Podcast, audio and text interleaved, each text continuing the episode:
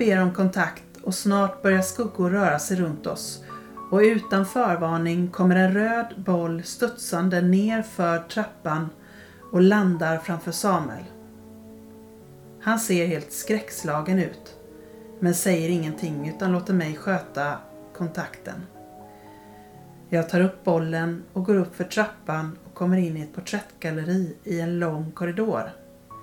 En leksaksbil kommer emot oss och jag kastar bollen längs korridoren tills den stannar och ligger orörlig.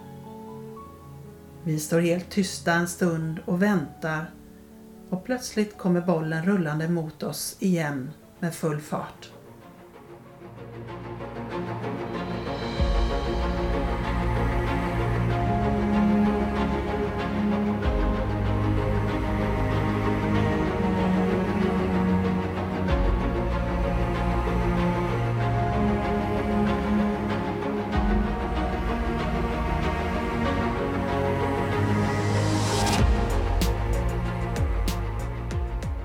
Välkomna till vår podd Magiska möten.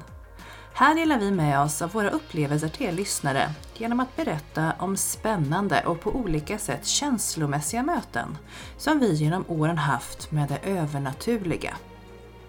Sedan man var liten har man fått lära sig att sanningen endast kan bevisas genom fysisk existens. Men i den här podden släpper vi logiken och låter känslorna och intuitionen leda oss rätt. Vi heter Caroline och Mikaela och ska ta med er på vår resa in i det okända. Nu börjar Magiska möten.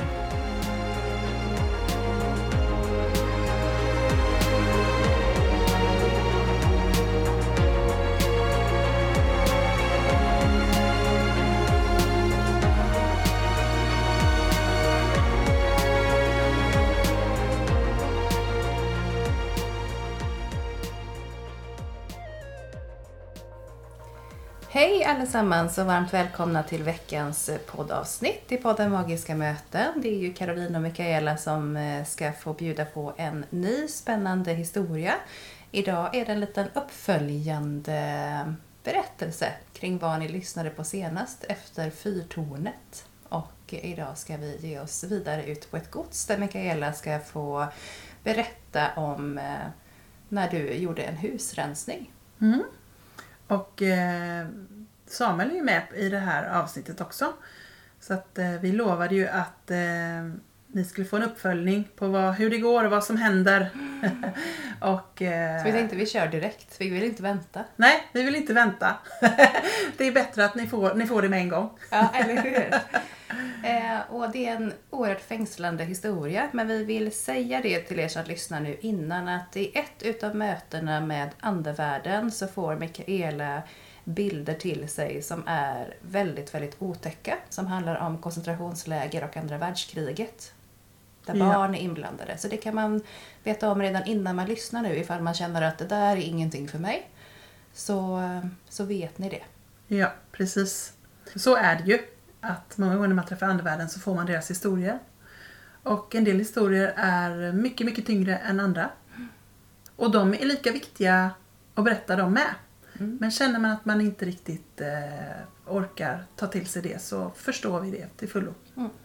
Och sen handlar inte hela storyn och vårat snack om det, men viss del gör det. Så, så kan man välja innan man lyssnar vad man Precis. vill ta del av. Ja. Och eh, jag tänkte nu att jag ska få presentera det här eh, avsnittet för er och det heter Den röda bollen.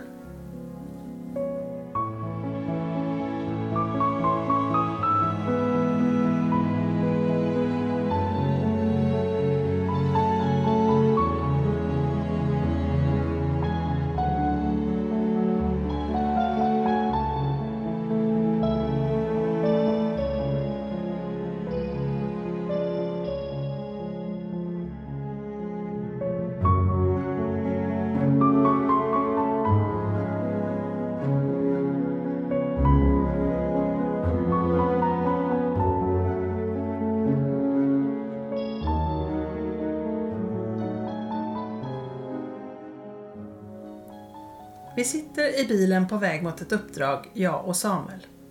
Han kör lugnt och säkert och han utstrålar lugn och trygghet trots den livliga trafiken.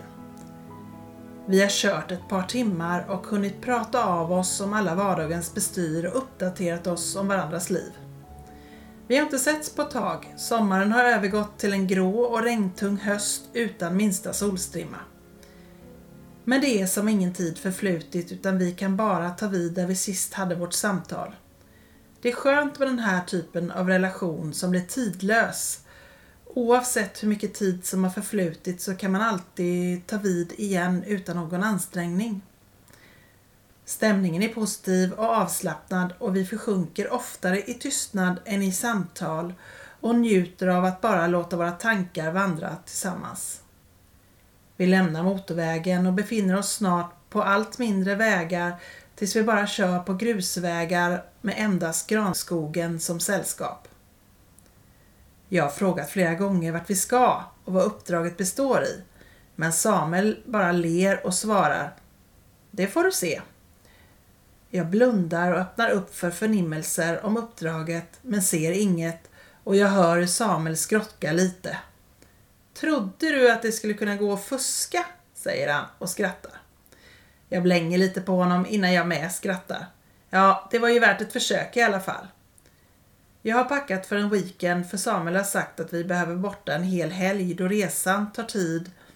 Så jag vet att uppdraget inte börjar förrän imorgon. Nu svänger vi av till vad som känns som en större stig. Och plötsligt så öppnar sig landskapet till ängar och längre bort så anar jag en sjö.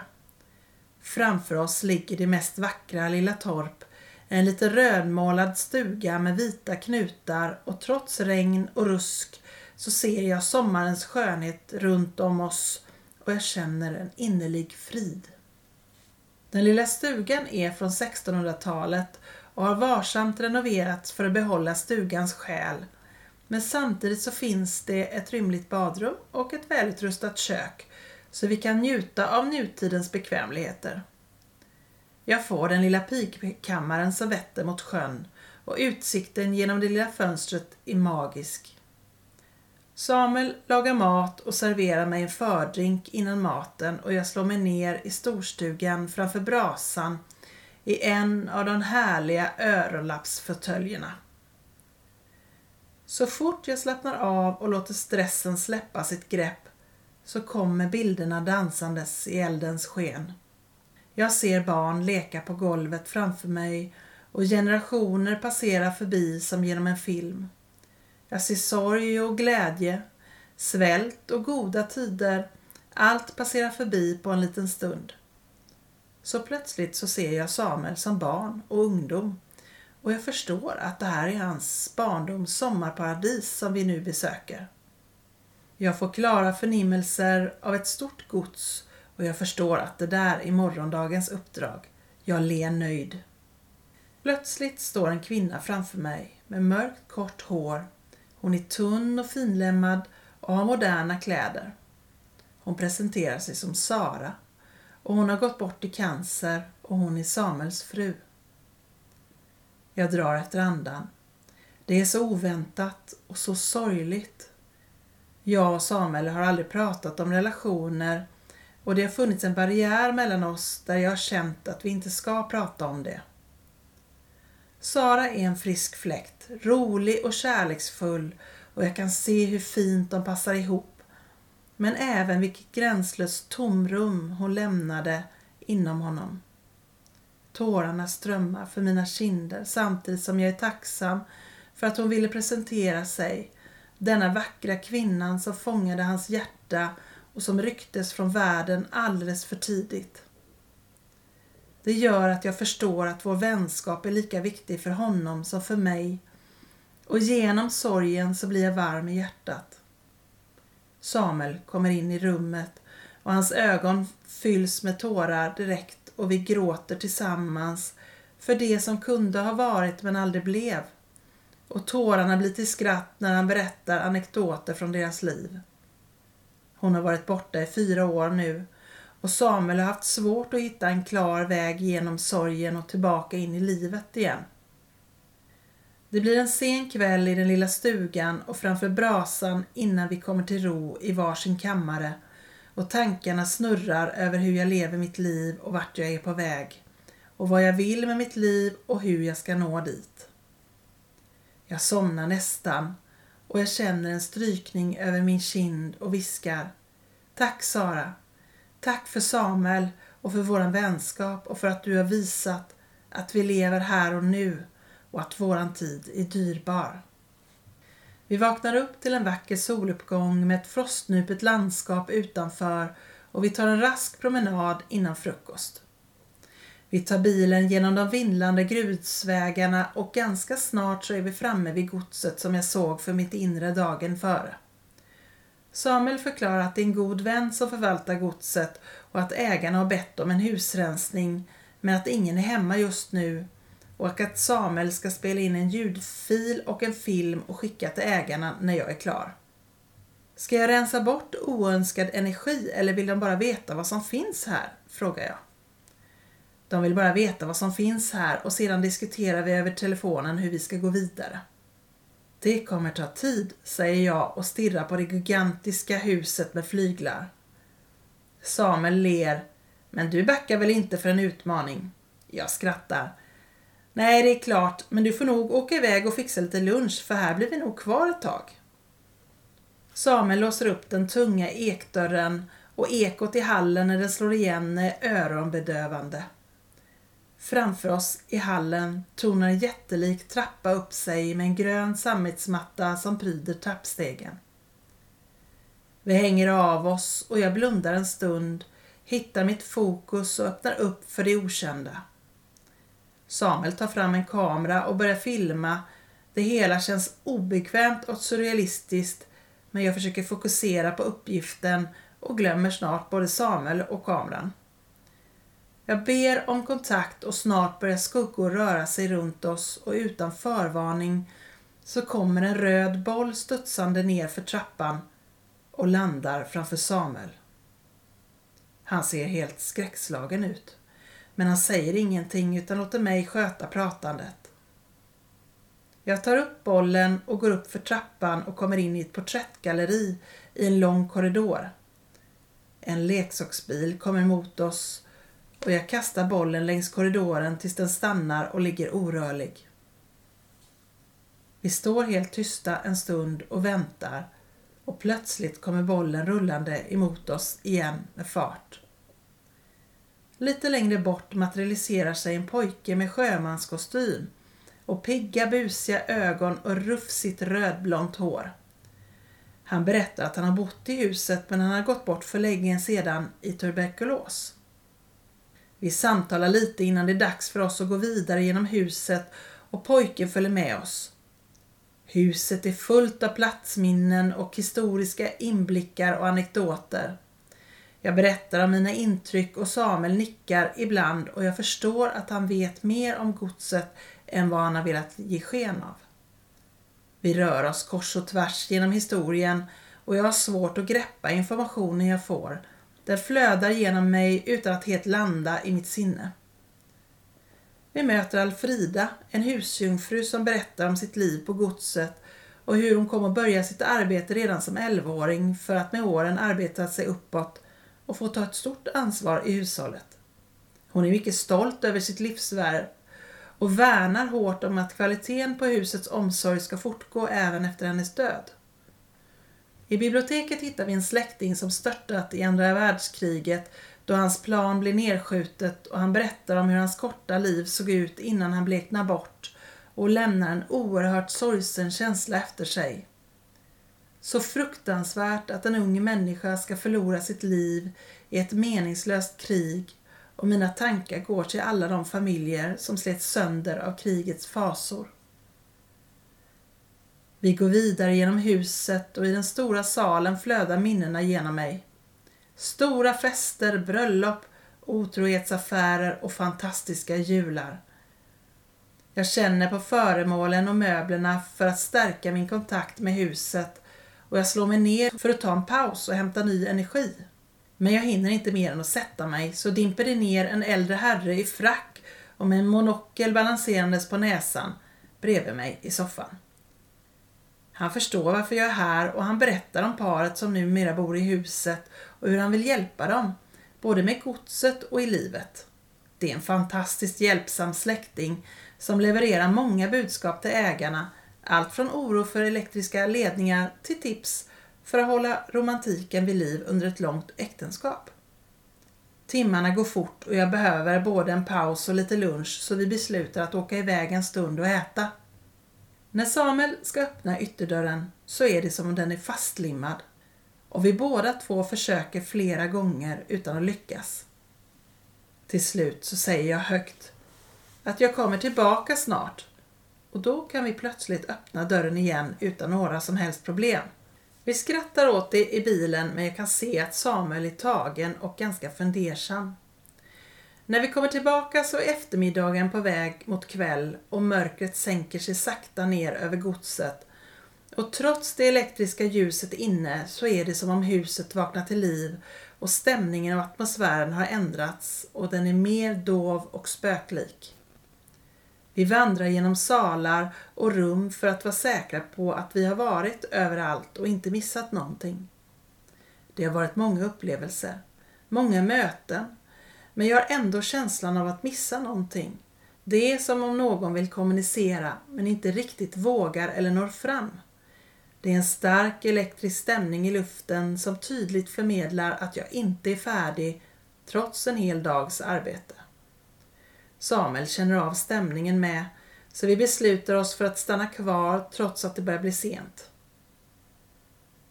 Vi står i den stora hallen och plötsligt kommer den röda bollen studsande nerför trappan. Bredvid mig står den lilla pojken och skakar på huvudet. Så jag förstår att jag helt har missat en kontakt kopplat till den röda bollen. Bollen stannar framför Samuels fötter igen och nu förstår jag att det inte är en slump utan att det är någon som vill kommunicera med just honom. Ljuset börjar blinka i den stora elektriska takkronan över oss. Och på trappan framför oss så materialiserar sig två flickor som håller varandra i handen. En är i sjuårsåldern och en är i tonåren. Upplevelsen är intensiv och vi står som fastfrusna och bara stirrar. Den lilla flickan har flätor och den äldre flickan har en parsklippt frisyr och de är klädda i någon sorts skoluniform.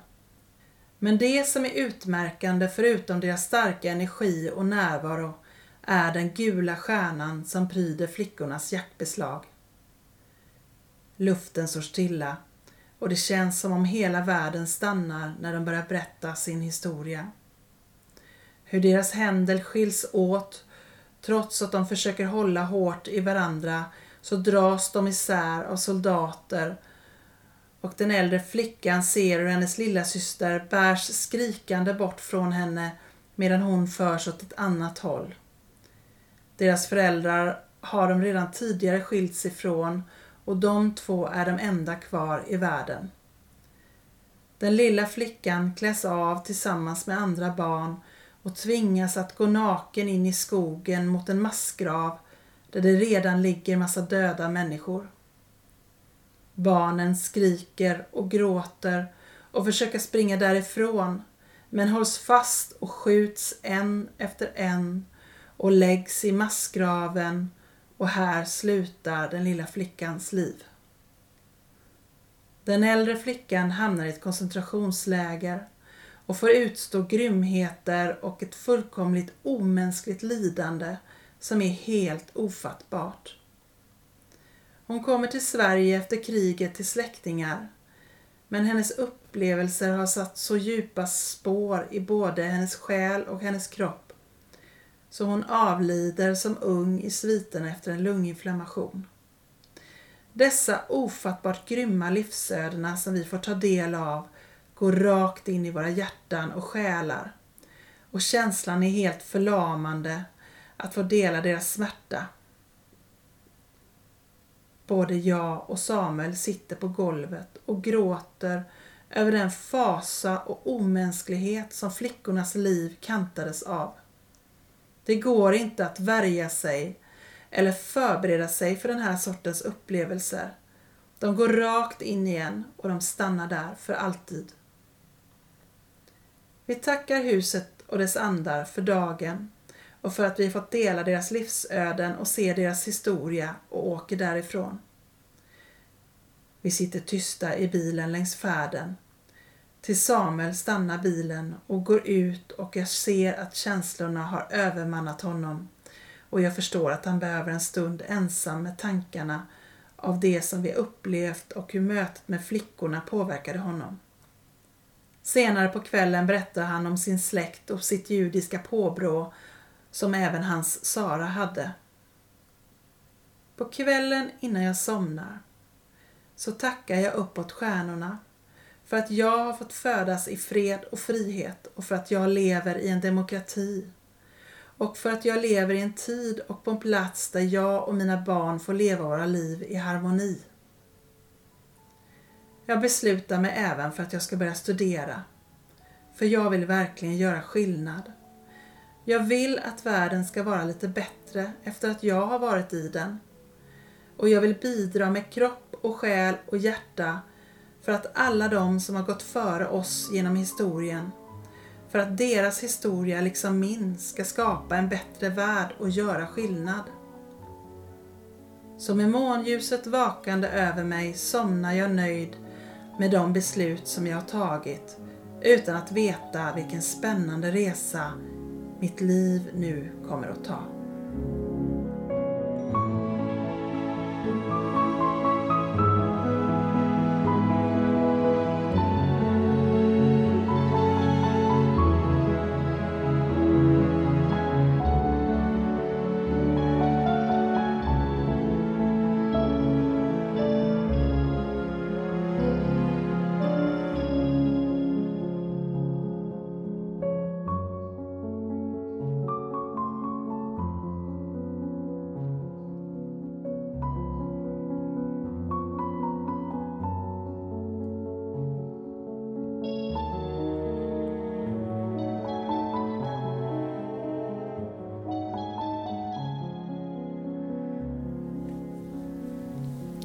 Finns så väldigt, väldigt mycket vi behöver prata om Mikael efter att vi har hört den här storyn. Eh, alla andar du möter, återigen på uppdrag tillsammans med Samuel.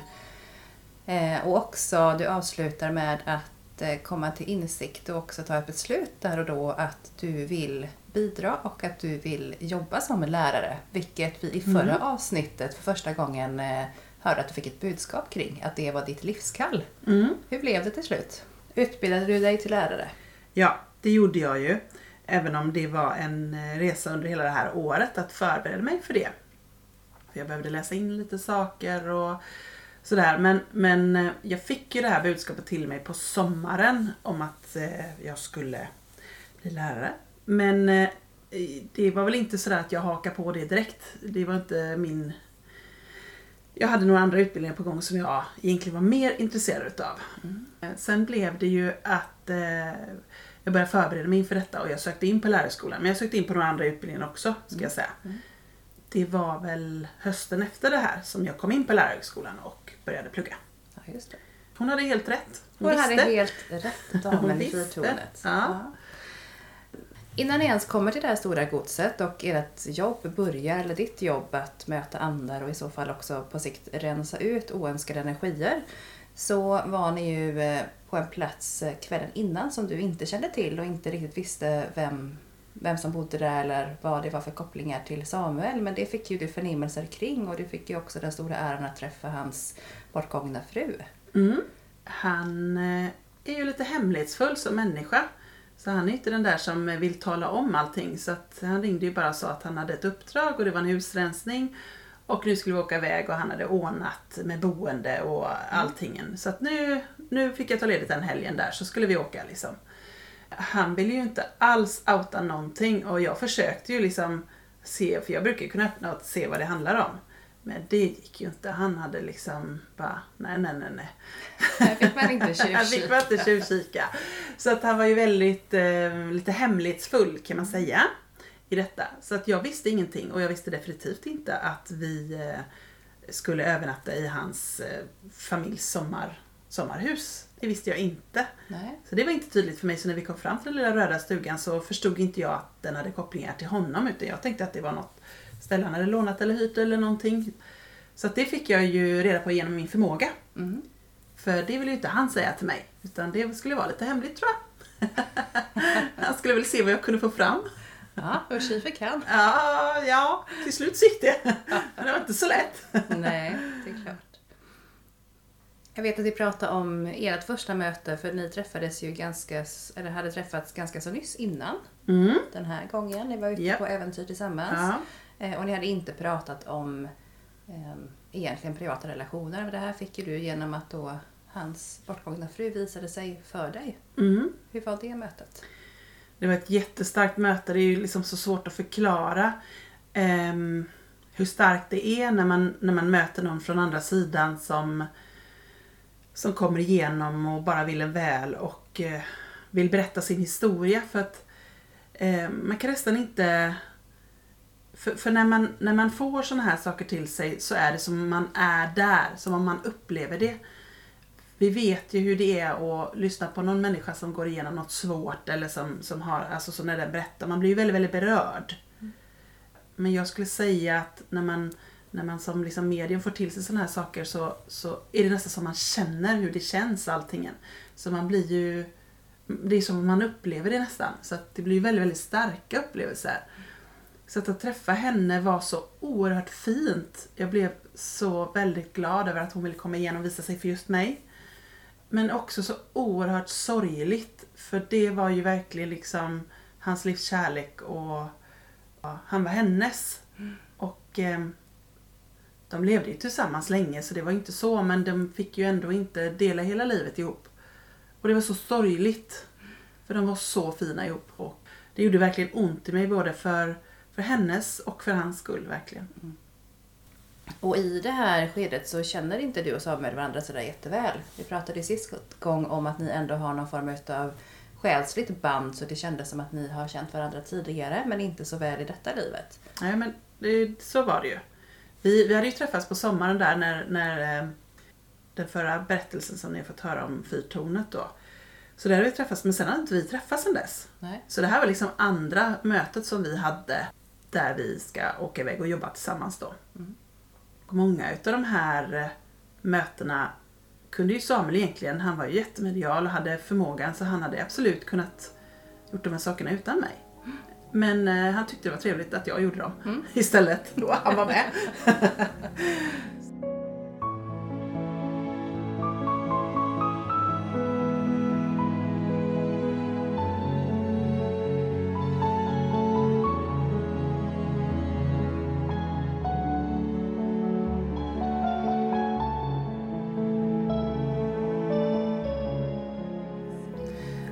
Det kommer till det här stora godset så vet ju inte du egentligen särskilt mycket om det utan ni har i uppdrag att gå in och titta vad som egentligen finns där.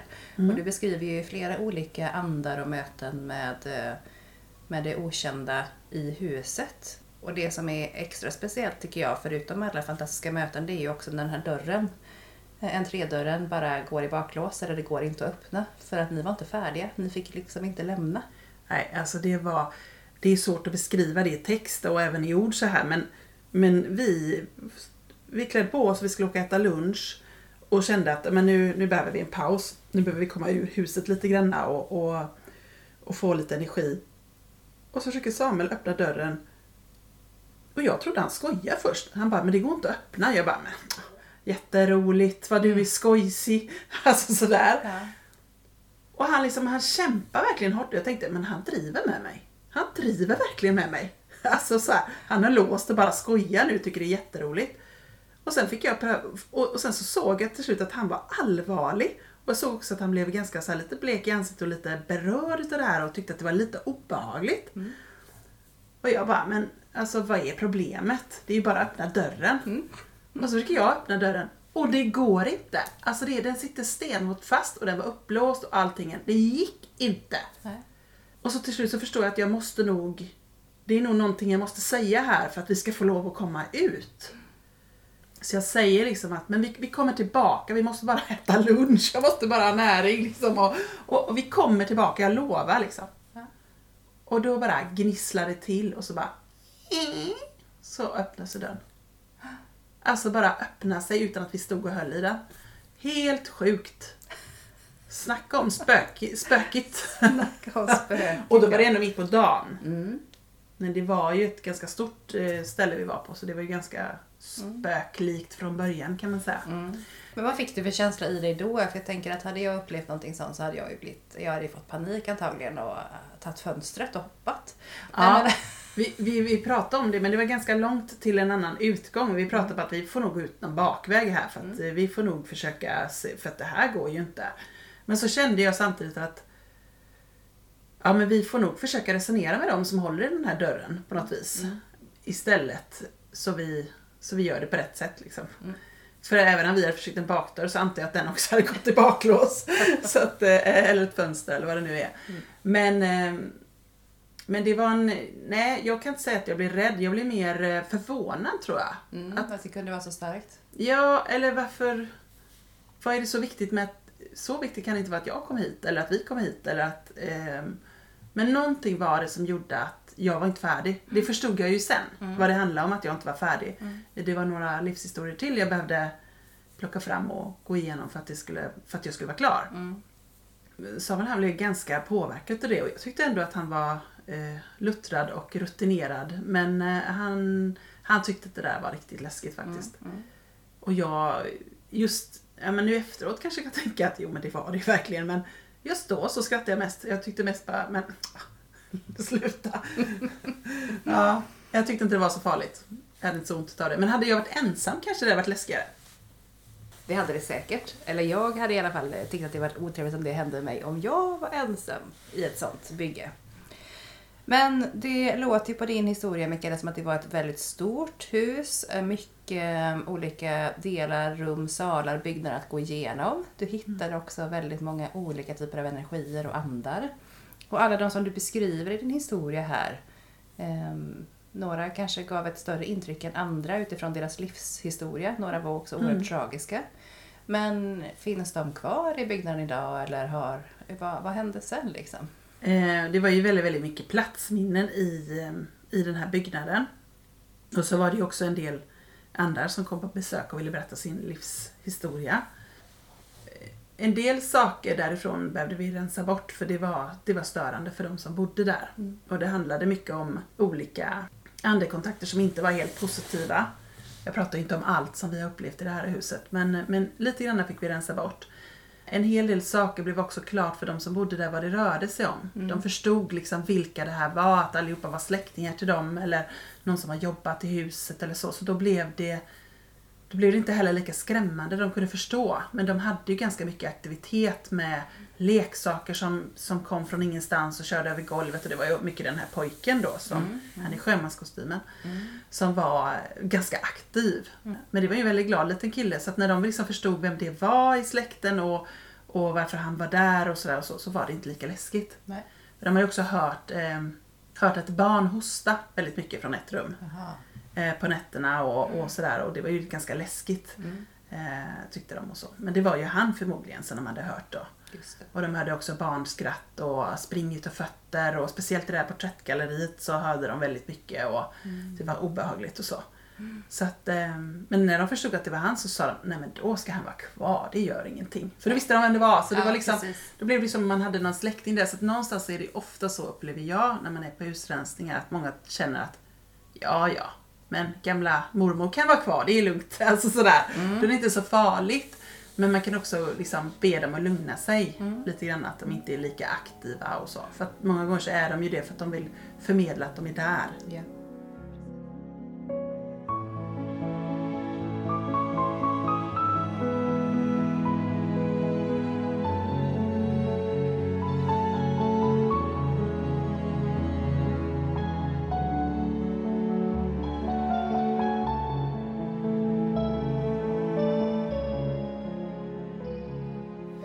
Men det här med husrensning har ju inte vi pratat jättemycket om, men jag vet att du har gjort eh, ganska många genom din mediumkarriär. Eh, och det är någonting som du tycker är ganska spännande och roligt och är rätt så duktig på. Men hur, vad, vad gör man och hur går det egentligen till? Jag tänker, nu berättar ju du att du gick runt på det här godset och tog in energier för att få reda på vad det var. Men om man nu vill ta bort någonting ifrån en plats som är oönskat till exempel. Hur, hur går det till? Det går till som så att först måste man ta reda på vad som finns på platsen. Det är ju som att man gör en liten undersökning. Eh, och ibland så är ju det lätt skulle jag vilja säga. Eh, och ibland är det svårare. Mm. Eh, vi har pratat om det någon gång förut, att ibland när jag kommer in på någon plats så är det som att det är ett vakuum. Det är så tyst och så stilla så att det är som att ingenting, inte ens växterna andas där inne. Mm. Alltså det är på något sätt en sån känsla. Och jag får, kan ibland också en känsla av att det tisslar och tasslar i vrårna men det är ingen som vill kommunicera med mig eller prata med mig. Eller, det är som att de vet när man kommer varför man är där. Yeah. Och de bara, nej, skulle inte tro det. Kom inte här och peta bort mig, mm. inte. så, så är det ju mycket. Mm. Och sen handlar det liksom om att lokalisera, vad är det? Är det ett platsminne, ett tidsminne eller är det, eller är det någon från andevärlden som är på besök? Ibland får man ju också resonera med andevärlden när de vill komma mycket på besök att ja, men vi kanske ska minimera besöken lite grann här. Alltså så. Så jag upplever att man behöver kommunicera ganska mycket. Mm. Och det är inte alla som tycker att de är jättesugna på att kommunicera. Eller kommunicera med mig. Och en del är jättepratsamma. Speciellt om det är folk som har stora bekymmer i sitt hem så brukar det alltid vara någon släkting eller någon annan som nästan kommer och möter en vid bilen när man kommer för, som liksom Åh, de har det så besvärligt, du måste hjälpa till här nu. Ja, alltså så. Ja. Som guidar en liksom runt, ja jo den brukar vara där och där och berättar och sådär. Så, så de brukar vara väldigt aktiva en del. Ja. Också försöka få, få till det att det ska bli liksom lugnare för dem, de nära och kära som bor där. Mm. Så att eh, så det är väl ofta så att man behöver ta reda på först vad som finns där innan man kan liksom börja att rensa och plocka bort och rena huset från, från energi. Mm, precis. Och det här med att rena från energi, kan det bli helt rent? Om man nu skulle tänka att man kommer till en plats eh, där det finns energier som man känner att det här ska absolut inte vara här för det mår ingen bra av. Kan det bli helt rent? Ibland kan man få behöva göra flera gånger, beror på vad det är för någonting. Och vissa hus går inte. Eh, och det är inte för att det är någon ond kraft eller någonting sånt. Men det finns så mycket historia, så mycket platsminnen, så mycket saker så att eh, det är svårt att plocka bort allting därifrån. Mm. Man kan liksom inte plocka bort historia. Alltså det, det går inte. Mm. Men man kan göra så att det blir behagligt att bo där och man kan göra så att det blir mycket lugnare och så. Men man kan inte ta bort allting. Och hur går det till då om du möter en ande som inte ska vara kvar på platsen för att det, det finns ingen mening med det eller något, det finns mm. inget gott med det eller mm. energier som känns jobbiga för någon som bor i ett mm. hus. Hur, hur gör du då för att rensa eller plocka bort? Och det är lite svårt att beskriva faktiskt så här bara rakt av. Men jag brukar ju väldigt ofta ta kontakt med min, eh, min guide eller eh, ibland kan man be änglar att komma på besök. Jag brukar också besök, brukar be den kanske, om man är hos någon då som jag berättade förut, som har en nära och kär i andevärlden som, som vill hjälpa till. Mm. Så brukar jag ofta be dem om hjälp också. Till exempel någon gång om det har varit eh, djur som, som är lite fast på en plats som, som liksom Matte och Husse har försvunnit för länge sedan men de har liksom de går runt där för det är ju deras gamla hem. Eller sådär. Eller så. Det är inte så vanligt men det händer och då brukar jag be liksom någon kanske som finns ur släkten att komma och någon som tycker mycket om djur och som har god hand med djur att komma och hämta den. Mm. Ofta så ber jag andevärlden om hjälp att hämta den som, som, eh, som vill vara lite för länge kvar i våran värld som inte är så sugen på att vara så mycket i andevärlden. Mm. Så jag brukar ofta försöka få kontakt med, med någon som hör till den mm. så att den kan få lite stöttning i att ta sig därifrån. För många gånger handlar det också om att man har en syn på döden som farlig eller obehaglig eller hemsk eller så. Så att man, man är lite rädd för vad händer sen. Mm. Oftast kan det ju handla om hur man har levt sitt liv och vad man har gjort. Och har man inte riktigt kanske gjort de sakerna som med största hjärtat och så, så har man ju en väldigt skuldtyngd själ på något sätt. Eller mm. uppenbarelse och då, då kan det vara svårt att vilja ta steget. Då är det tryggast att vara där man är. Och sen kan man också vara väldigt fast vid men man har haft en gammal, släktgård i sju, åtta generationer. Det är klart man vill inte bara lämna den eller sådär. Så det finns många olika saker. eh, som det kan vara. Och många gånger kan det också vara kopplat till de som bor där. Att de har liksom, är väldigt öppna och har med sig saker hem. Och då får man ofta jobba ganska mycket med dem, hur, hur de kan stänga sig och hur de kan arbeta med sin medialitet eller sin, sin förmåga. Så att de inte bara släpper hem saker och ting till höger och vänster. För det hjälper inte att jag kommer dit och renar och så två månader senare så har de släppt en massa nya grejer. Nej. Utan då måste man jobba med de som bor där. Så att det, det är lite olika vad man gör beroende på situation. Kan Mm. man säga. Men om du möter då någon från andevärlden som är lite fast, som behöver hjälp att komma över till andra sidan. Du kan be någon att komma och möta och sådär. Men hur, vad händer sen då? Eller hur, hur tar man steget mellan våran värld till andevärlden om man inte har gjort det? Om man är lite fast? Eh, För jag vet att vi pratade om i tidigare avsnitt om det var då när du berättade om din själsliga skola, att du var uppe på, på nätterna på Mm. ridlägret och fick lära dig hur man tog en ande igenom sig till ljuset. Är det lite så man jobbar också? Eller även om du säger att du inte tar dem igenom dig lika ofta? Ja, det är lite så man jobbar. Och, eh, men jag vill ändå poängtera det att liksom, alla andar kan alltid gå till ljuset. Alltså, deras värld är ju öppen för dem från och med de har eh, dött eller gått över. Mm. Det är ju inte så att den är stängd på något vis eller att, eh, att den inte... För jag menar, hade den varit det så hade ju inte våra nära och kära kunnat komma och besöka oss. Att den är alltid öppen. Men vissa väljer att vara här mer än i den världen. Mm. För den världen innebär ju också att man, man går i skolan och man ska lära sig livsläxor och sånt. Och ibland vill de liksom stanna kvar i det. De, de är inte färdiga här på något sätt. Och många gånger upplever jag också att det handlar om att de vill komma hit och eh, kanske ställer till med lite buller och oväsen och problem. För de vill berätta sin historia. De vill bli hörda. Ofta har de bara blivit hörda och de har fått berätta sin historia och talat om. Så brukar det lugna ner sig väldigt mycket.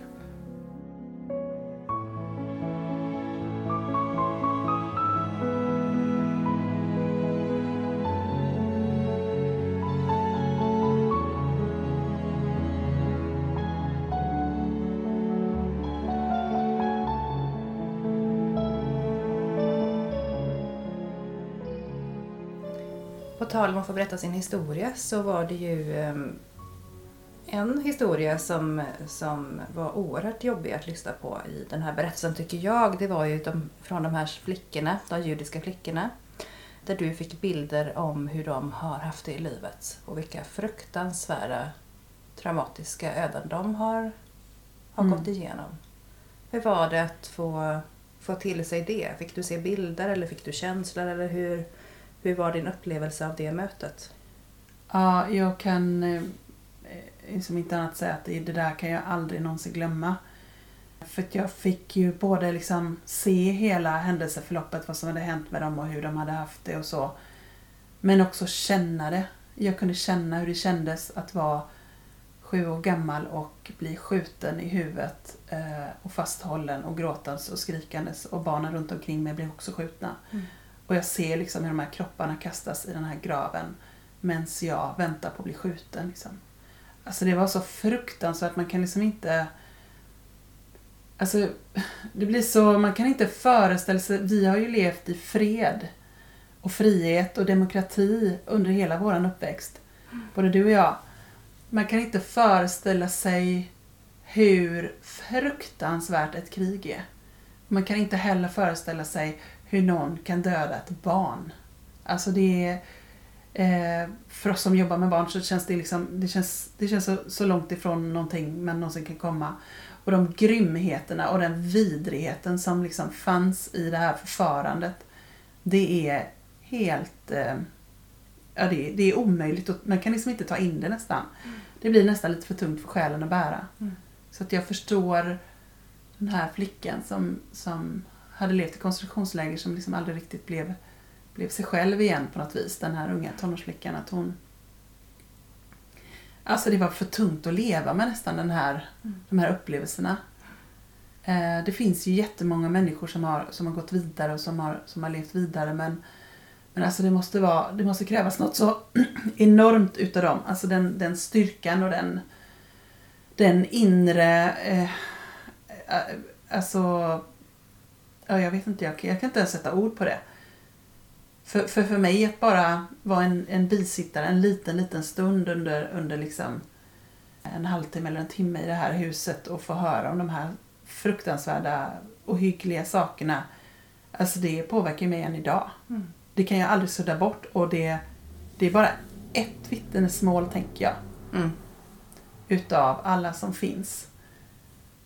Men det blev också väldigt tydligt för mig att jag kan inte bara låta den här händelsen gå in i min själ och stanna där utan jag måste också göra någonting. Jag måste också göra någonting för den här världen. Mm. Jag kan inte bara leva mitt liv i, i okunnighet och ovisshet. Jag måste göra någonting. Jag måste välja någon väg där jag hjälper, hjälper vårt samhälle på något vis. Mm. Så att det mötet gjorde det väldigt lätt för mig att ta ett beslut om att jag nu ska jag utbilda mig, nu ska jag göra någonting, nu vill jag göra skillnad. Mm. Nu vill jag hjälpa andra, nu vill jag upplysa andra, jag vill göra saker och ting. För det mötet kan liksom aldrig, man kan aldrig sudda bort det, man kan aldrig, aldrig glömma någonting utav de grymheterna. Det går liksom inte. Och det får inte någon av oss göra, tänker jag. Vi får inte ta saker och ting vi har för givet. För då rinner det oss ur händerna på något sätt. Den känslan. Mm. Ja, det är helt ofattbart den historien du beskriver och det som du säger, det är också, bara också en glimt utav några få barns liv i världen som har mött ett fruktansvärt öde. Mm. Hur grymhet mot barn ibland kan yttra sig är helt, eh, helt galet. Men utifrån det, och jag tänker att du har ju berättat sedan tidigare i podden också om flera saker som du har upplevt och fått in andras känslor och bilder. Jag tänker, jag har ju svårt att hantera det här, bara min vetskap och kunskap om det jag har läst mig till och hört talas om och fått berättat för mig. eh, Utifrån bland annat andra världskriget. Mm. Men du har också fått liksom uppleva det utan att vara där på ett sätt. Även Mm. om det inte går att jämföra överhuvudtaget med att ha varit mitt i det. Nej, Men nej. du har ändå liksom, är ändå lite närmare i förståelsen för hur fruktansvärt det ändå var. Mm. Så det är klart att um, det är jag glad att slippa bära. Men det är också ett sätt för dig, precis som du säger, att också vara påmind om att så här kan vi inte tolerera att någon mer ska behöva ha det. Nej, och det gör ju också att man reagerar ganska starkt på orättvisorna som finns i världen. Och också att man vill hjälpa till och, och hjälpa människor som flyr från krig. Och alltså, jag, känner, jag känner ett starkt engagemang för människor som lider och människor som har det svårt. Det Mm. gör jag absolut. På ett helt annat sätt än vad jag kanske gjorde innan jag hade de här typen av upplevelser. Mm. Det här är absolut inte den enda sån här typ av upplevelse som jag har haft. Eh, Jag har haft många, men eh, det här är en av de starkaste just för att det handlar om barn. Mm. Som, som gör att det är... eh, Och Samuel blev ju oerhört påverkad. Som sagt, vi kände ju inte varandra jätteväl. Nej. Jag visste inte om att han hade ett judiskt påbrå eller att hans fru hade det. Jag hade ingen aning. Så att det blev ju jättestarkt för honom och det var väl därför den röda lilla bollen landade framför hans fötter för att det var en del av hans historia. Mm.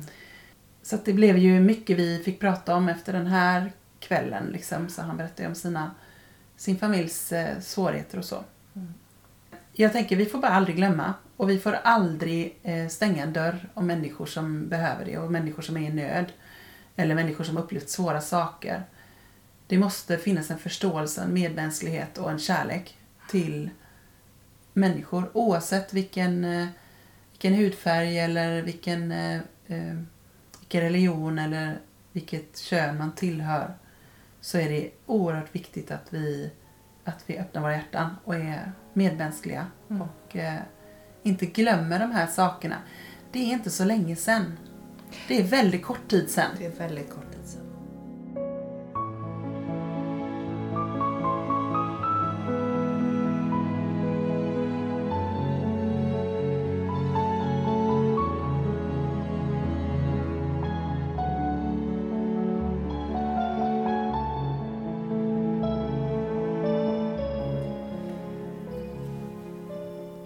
avsnittet heter ju Den röda bollen och det är inte för inte. För både i introt och i din historia så är ju den röda bollen väldigt viktig. Den är ju dessutom väldigt skrämmande på något vis när den bara helt plötsligt i ett tomt hus är det första som möter er när ni kommer in i det här godset. Studsande ner för trappan. Ja, vi hade kommit in, vi hade hängt av oss och jag hade liksom börjat Och det var helt knäppt tyst överallt och vi visste ju att ingen annan var där. Det visste vi ju. Och vi hade liksom stått och småpratat och sen hade jag liksom börjat och börjat fokusera och skulle så här. Och helt plötsligt liksom så hör vi bara studs, studs, studs, studs liksom. Och jag bara, men vad är det som låter? För det var en jättestor trappa med väldigt många trappsteg. Och Samuel bara tittade på mig, ja, ja, jag vet inte. Och så studs, och det fortsatte ju hela tiden. Jag bara, men vad är det? Och helt plötsligt så ser jag bara en röd boll som kommer liksom ner för trappan. Ganska långsamt, inte, jätte, inte jättesnabbt men ändå så här precis som någon har liksom rullat den och, den, mm. så här, och studsar. Och sen rullar den genom hela den här jättestora hallen rakt fram till Samuel och stannar exakt framför hans fötter. Mm. Att inte han bara ramlar rakt av pinnen där, det, det förstår jag inte. Han hade nerver av stål i det. Alltså, jag, jag kan inte säga att jag blev rädd för att jag vet ofta att det handlar om barn. Mm. Och, så, och jag känner ju sån, sån liksom positiv känsla med barn så att jag, jag blir ju inte så himla rädd. Nej. Men eh, jag tror att de flesta hade blivit ganska rädda i det. Och bara nej, nu går vi härifrån. Ja men alltså håren reser sig på mina armar ja. bara du berättar det.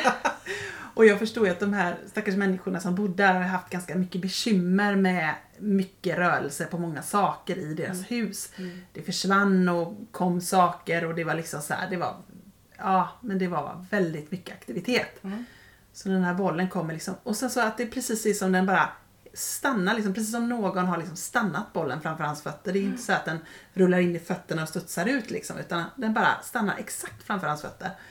Alltså han bara tittade på mig och bara såg liksom paniken hos honom. eh, nej, vi skiter i detta va. vi går ut igen. vi går ut igen. Men eh, jag kände inte att jag blev rädd. Men eh, som sagt, jag vet ju inte. Hade man varit ensam kanske man hade tyckt det var obehagligare. Jag vet inte. Mm. Men det var ju tydligt för mig eh, under hela den här jag var helt säker på att det var den pojken i sjömanskostymen som hade gjort det här. Ja, just det. Så jag kände liksom att när vi direkt fick kontakt med honom där uppe i porträttgalleriet så var jag helt övertygad om att ja, ja, men då är det ju lugnt. Mm. Nu har vi koll på detta, var det kom ifrån och så. Så, att, så jag släppte liksom den, eh, den röda bollen, den grejen. Eh, och tänkte att ja, men det är lugnt nu. nu. Nu vet jag vem det var och mm. nu har vi koll på det. Mm.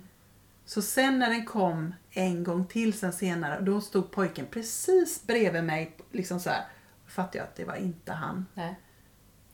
Och den rullade på exakt samma sätt fram till Samuel och la sig framför hans fötter och kände alltså Ja, att inte nu han bara, missat något. Ja, och att inte han bara kastas ut genom dörren då, det förstår jag faktiskt inte riktigt. Var det inte så att dörren var låst? Hade Nej, det var inte då dörren var låst. Men, men den hade ju kunnat vara det i det mm. läget, för han hade ju behövt stanna kvar. Mm. Men där, där, andra gången då tyckte till och med jag, då kände jag också att liksom, oj, nu reser sig håren faktiskt på, mm. på armar och ben. Nu, och då var det också på kvällen i huset så det var en ganska spöklik stämning där inne. Den liksom, det blev en väldigt stark laddad atmosfär. Mm. Och det förstår jag att det behövde laddas upp och så. Men eh, då, den andra gången då, då var det faktiskt, då tyckte till och med jag att det var lite, mm. lite obehagligt. Mm. Eh, och jag förstod ju definitivt att oj, jag har missat någonting. Mm. Det är någonting jag inte har, inte riktigt har fått grepp om här i huset. Nej, såklart. Och det är säkert jättemycket även efter jag hade åkt därifrån som jag inte har fått greppa om för att det var så otroligt stort så det var svårt att greppa allting. Mm. Men hur ofta kommer du på husrensningar och det är just saker som flyttar på sig eller rör sig eller leksaker som spelas och barn kanske är inblandade? Ja, jag säger jag tycker inte det är ovanligt. Det är det inte.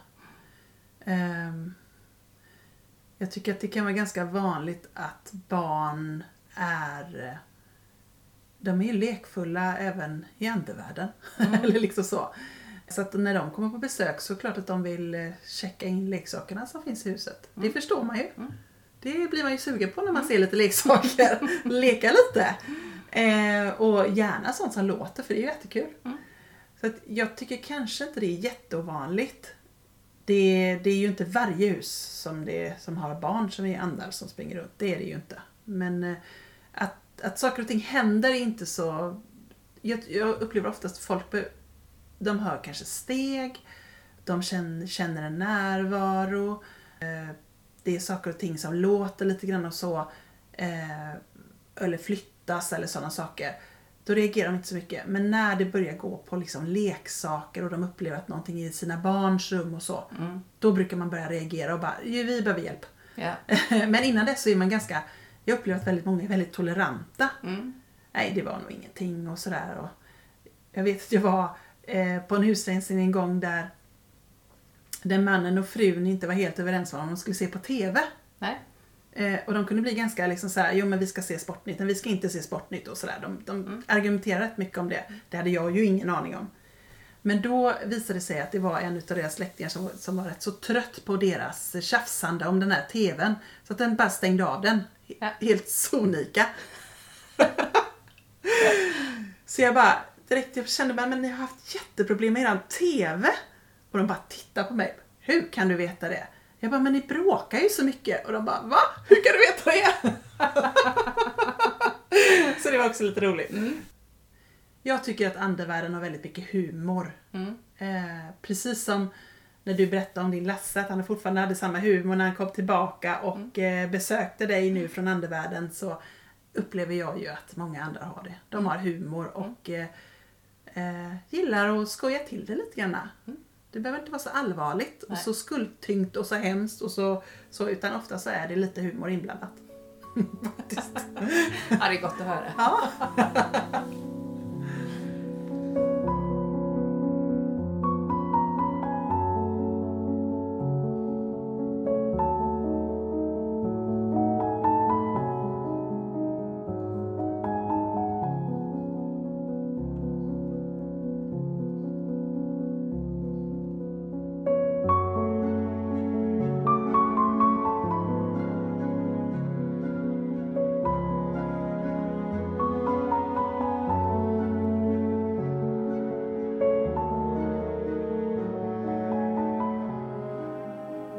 som det brukar vara Mikaela när vi ska sitta här och summera dagens poddavsnitt så inser vi att vi har hunnit att landa i väldigt många olika diskussionsämnen.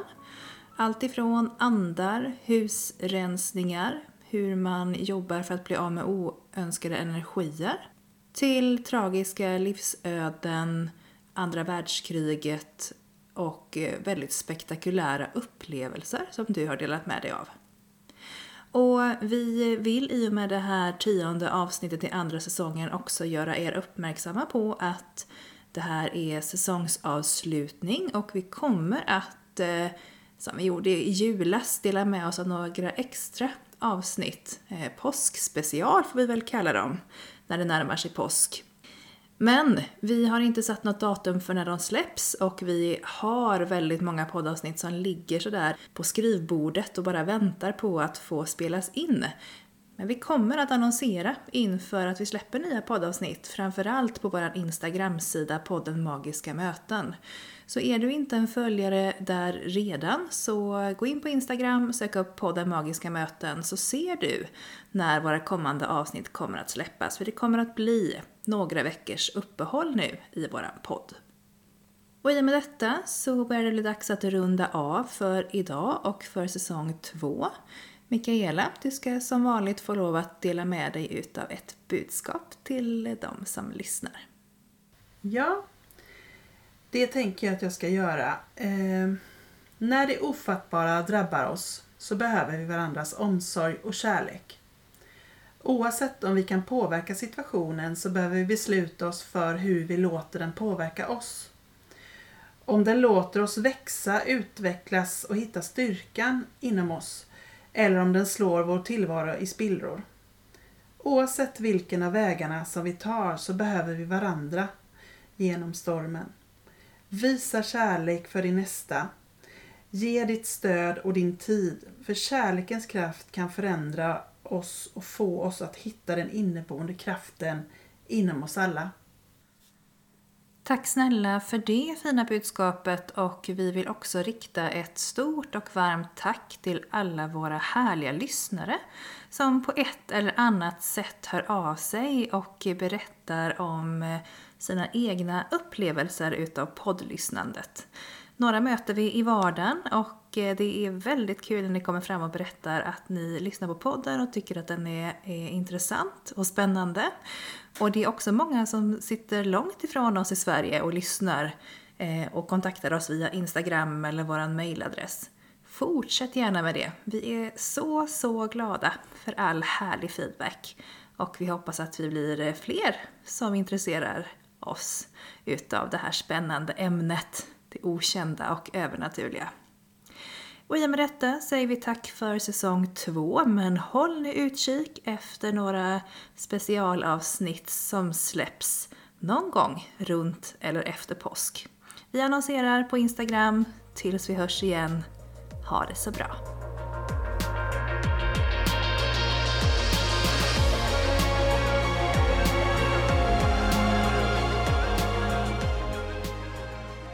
Sedan man var liten har man fått lära sig att sanningen endast kan bevisas genom fysisk existens. Men i den här podden släpper vi logiken och låter känslorna och intuitionen leda oss rätt. Tack för att ni har lyssnat på Magiska möten.